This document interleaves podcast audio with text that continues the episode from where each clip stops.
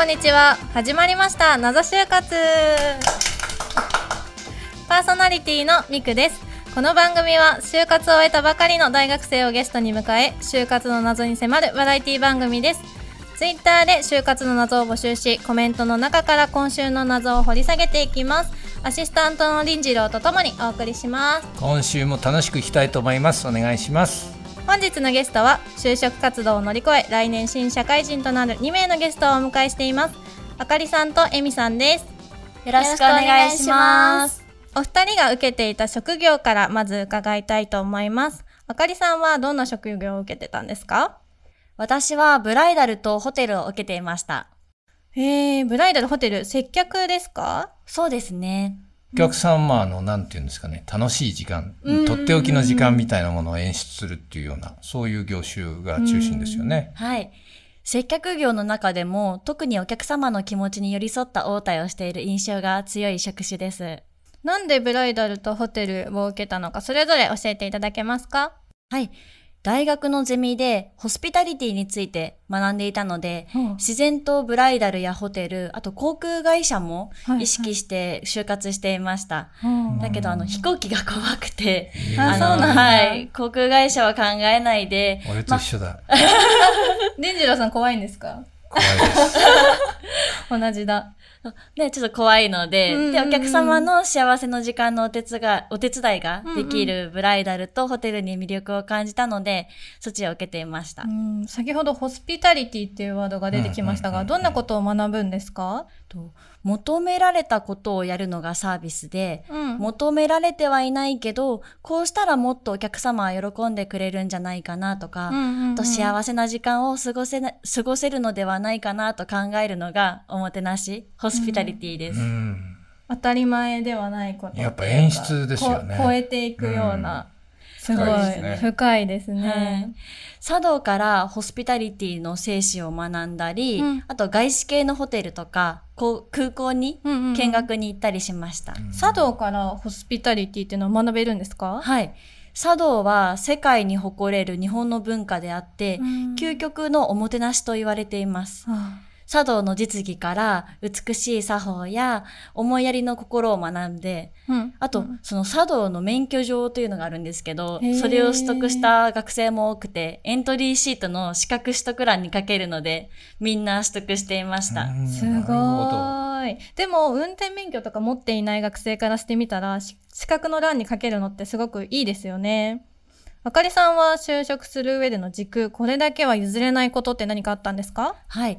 サービス業でも休みがしっかり取れるというところです。あー休みがしっかり取れる。前回も同じようなワードが出てきましたね、うんそうですね、うんやっぱりでもずっと働いてたらねちょっとアクセントもつかないし、うん。ダメだしそういう意味でもやっぱり休みがねしっかり取れるのは大事ですよね。プライベートのメリハリですね。あとなんか休んでる時にいろいろ学ぶってこともね多いじゃないですか。はい。特に演出とかねそういうのをこうホスピタリティ的にこう考えるっていうね。だからそういう意味でも大事ですよね。そうですね。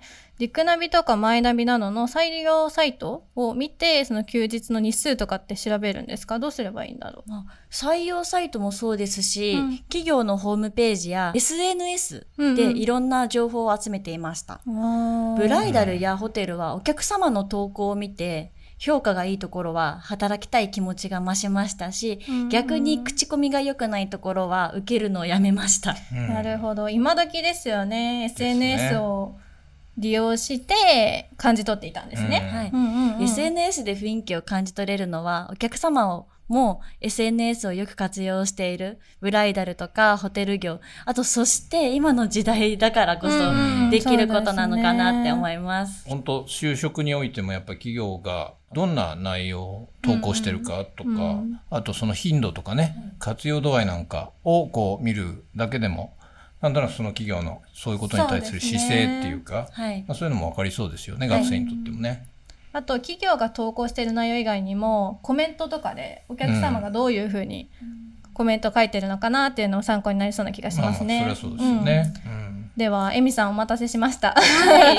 どんな企業を受けてたのか教えていただけますか？はい。はい。私は金融、不動産、建築、旅行、観光の事務を受けました。もう幅広く就活を行ってたんですね。建築っていうのはあれじゃないですか？今までのゲストさんの中でいない初めて、初めてですね。ね、業種かなと思いうんますけどね。そう、大学で建築関係を学んでいたので見ていました。ううんん。エミさんは就活する上での大切にしていたことはありますか？はい。人に喜んでもらえる仕事かどうかというところです。ああ、大地味な、はい。ジムは地味な印象があるんですけど、縁の下の力持ちとして人をサポートできるところに魅力を感じていました。なるほど。エミさん天使っぽいしね。すごい、なんかもう声からもその優しさが伝わってくるようなね。感じですね。主にどの業種の事務を受けてたんですかね、その中でも。はい、やっぱり建築ですね。たくさん学んできたこともあって、うん大学時代に培った知識を活かせるかなと思って受けてました。うーん、まあ建築業界もこれから女性の割合増えていきそうですね。うんでは、今回はエミさんに就活の謎に思うことを事前に伺いました。とセミナーで服装自由って書いてあるけど、本当に自由なのか。うん。ちなみにエミさんは私服で行かれたことってありますか？私は私服で行くか迷ったんですけど、とりあえずスーツでセミナーに参加しましたう。ん。ほとんどのセミナーはスーツを着ている人が多かった印象があります。やっぱ悪目立ちしたくないってやつですかね。確かに、まあでも無難に。無難にスーツうんなのかなっていう選択になっちゃうのはね、しょうがないところもありますよね。そうですよね。まあ、業界によって求めてることが違うんですかね。なんかそこを読み取るのも難しいですよね。そうですね。ならスーツでまとめるとか、スーツで来ないでくださいにすなるとか確かに決めてくれたらすごくありがたいです。うんうん確かに服装自由っていう言い方って、まあスーツでもそうじゃなくてもっていう、その両方入ってるから、そうですね。悩みを悩ましい。提供してますよね。だから本当、エミさん言うように、スーツは NG とかって書いてくれれば、はっきり迷わないで済むっていうところありますよね。そうですね。あと、さっきまあ、ミクさん、業界によってっていうのを言ってたけど、まあ、例えばファッション業界なんかであればね、うん仮に服装自由って書いてあったとしても、なんかそこで理屈を選択するのは、うんなんかちょっと違うような気ちょがしっと違ますよね。うかも。確かに。やっぱなんか面接でもこうトレンド感とか、なんかファッションセンスとか、やっぱそういうものもやっぱ見るのかなっていうふうになんか想像できるとすると、やっぱりそれなりにね、やっぱこうそういうものを表現できる服装でいくのかなとか、まあそういう意味で業種によっても違いますよね。とても難しいですよね。私の友達がアパレルを受けていて、受けるブランドの服を必ず一つは身につけて行ったとり。聞いてびっくりしたんですけど、アパレルはファッションセンスとか、あとそのブランドの服を着こなせているかとか、そのブランドのイメージに合っているかとかも見られるそうなんです。働いた時にマネキンにコーディネートすることや、店頭に立つ自分のコーディネートすることも考えて採用側は見ているらしいんです。なるほど。ね。レベル高い、そこまで求められてるんですね。はい。そうですね。まあでも一般的に言えば、まあ常にこう見られてるっていうことは意識しつつ、まあその業界の雰囲気に合わせた服装でいけばいいのかなって思いますよね。そうですね。まああの、企業側が服装自由っていうふうに書くのも、まああの、気軽に参加してほしいみたいなうん。意味なのかなっていうふうに思って。あれはないですか？逆にその服装自由って書いておいてスーツで来るかがっつり私服で来るかでこうなんかモチベーション見分けてるみたいなのとかってないんですか？いや、あるかもしれないですよね。怖やっぱりこう、こう、なんて言うんだろう。勝勝負、勝負する企業だと思えば、まあでもどっちにするんですかね。勝負する企業だと思うから、無難にスーツで行くって考えるのか、勝負する企業だから、すごい自分を表現するための、なんか、可愛い服にしようって思うのが、うんまあちょっと、むそこ自体難しいですよね。考え方両方ありそうだから。っちがいいんだろう。まあ、以前、謎で取り上げられてた民衆を活用活用して、はいはいはいそれもいいかもしれないですよねね。うんなんかコメントを見て、あ、こ私はスーツで行きましたとか、私私服で行きましたみたいな。でもほとんどスーツなんじゃないですか。えー コメント出すのは。りスーツかあれ私結構見ていけましたけど、な。うんうんうん。まあ、半々なところもありました。そんなあるんですか、はじゃあ結構そこら辺こうこだわって、あえて自分はこう、なんていうのかな、あの普通の私服というか、自自分分をうまく表現できるような服を選ぶっていう人も、もう中にはい多くなってきらっしたゃんですかると思いね。ます。そうなんですね。すなるほごい。では、ツイッターにて募集した就活の謎を読んでいきたいと思います。メールアドレスは就活用に作らないといけないんですか？とのことですが、皆さん就活用のメールアドレスって作りましたか？あかりさん。私はい、私は変なアドレスだと人事の方への印象が良くないのかなと思って新しく作りました。うん。変なアドレスってどんなアドレス？なんか好きな芸能人の名前だったりとか、ちょっと恥ずかしいので、確かに。ちょっとはい恥ずかしい。こんなやつの番なんだって言われちゃうっていうね、その時点でね。ちょっと恥ずかしいです なんかプライベートを覗かれてる感ありますよね。それはあの、な、メアドを変えて名前を入れたりとか分かりやすくしたんですかね？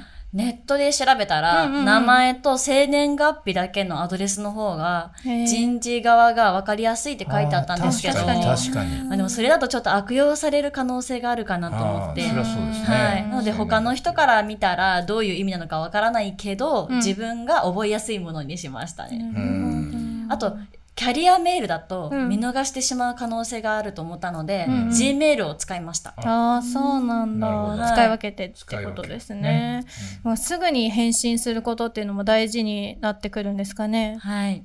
ああ、すごい気遣いしないといけないの大変ですね。企業からの連絡もほとんどメールだったので、メールの最後に名前、大学、学部、学科名、あとメールアドレスも記載するように必ず確認してから送信してました。まあメールっていうのはビジネスの基本ですからね、社会人になった時の練習にもなりますからね。確かに確かにうんうん今から癖づけていれば、社会人になった時も役立つと思ったので、今後も続けていきたいと思います。うん、ですねいいと思います。うんエミさんはアドレス作りましたか？はい、私は作らなかったです。うん、作ってない。はい。ネットで作った方がいいって書いてあったんですけど、うん。特に私は恥ずかしいアドレスでもなかったので、そのまま使いました。うん。キャリアメールも私は普段から全部読んでいるので、うん。Gmail とかは作らずにキャリアメールでやり取りをしていました。が特に不便に思うこととかってなかったですか？そうですね。なかったですね。けど、就活とプライベートの切り替えが難しかったです。ああーまあ一個ぐらいね就活用にアドレス作ってもまあ損はないかなっていう感じがしますね。うんまあオンオフの切り替えもまあしやすいのかなっていうね。うんところはありますよそうですね。面接の印象良くてもビジネスメールができていないとちょっと悪い印象になってしまう可能性もありますもんね。そうですね。んそこまあなんかは。言葉遣いとかね、うんまあそういうところはあのさっき言言ってた社会人にねなんとなくこうなった時のその人のね、うんこう姿みたいなの想像しちゃうかもしれないから、うんまあ、気をつけた方がいいかもしれませんね。そうですね。さて、今日も就活を終えたばかりのお二人と一緒にお届けしました。番組内で紹介された方には、オーディオネットワーク東京のオリジナルグッズをプレゼントいたします。さらに、皆さんが就活で感じる様々な謎を募集しております。ツイッター、ハッシュタグ、謎就活で投稿お願いします。次回も引き続きこのメンバーで様々な就活の謎に迫っていきたいと思います。また次回お会いしましょう。バイバイ。バイバイ